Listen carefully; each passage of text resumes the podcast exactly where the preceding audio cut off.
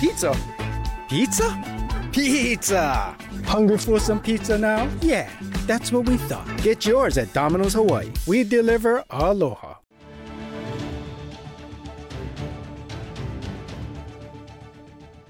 A retrial has ended with a new verdict for two people previously convicted of beating a Kona hotel security guard. Natisha Tautalatasi was found guilty of assault, and Wesley Samoa was found guilty of reckless endangering.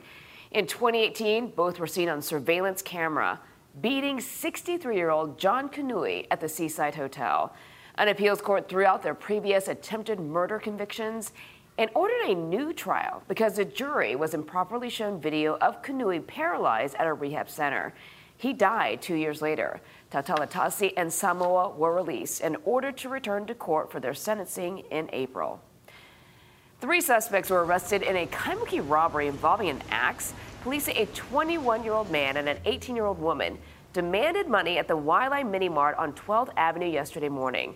The man allegedly was holding an axe. They got away with money and store items in a waiting car that, with another woman driving. Police found them a couple of hours later and took them into custody. A judge has ruled against Hawaii's largest health insurer, saying HMSA's pre authorization rules, quote, wrongfully infringe on the practice of medicine between the physician and patient. Judge Robert Kim called HMSA's reimbursement contracts with its doctors, quote, unconscionable and invalid. That is after a class action lawsuit led by Hilo doctor Frederick Nita, who said that patients have been suffering because the insurer decides what to pay for. Nicholas Norton's father, Scott, joined the lawsuit before he died of cancer last year. His family says HMSA denied coverage for an MRI that could have found that cancer earlier. This particular decision is tr- putting the decisions of your healthcare and your family's healthcare back to where it belongs, not some insurance agent or clerk or somebody else who doesn't know you, doesn't know your medical history. I just hope that there's some sort of justice and just something is done to make sure that this doesn't happen to any other family. That that is my biggest concern.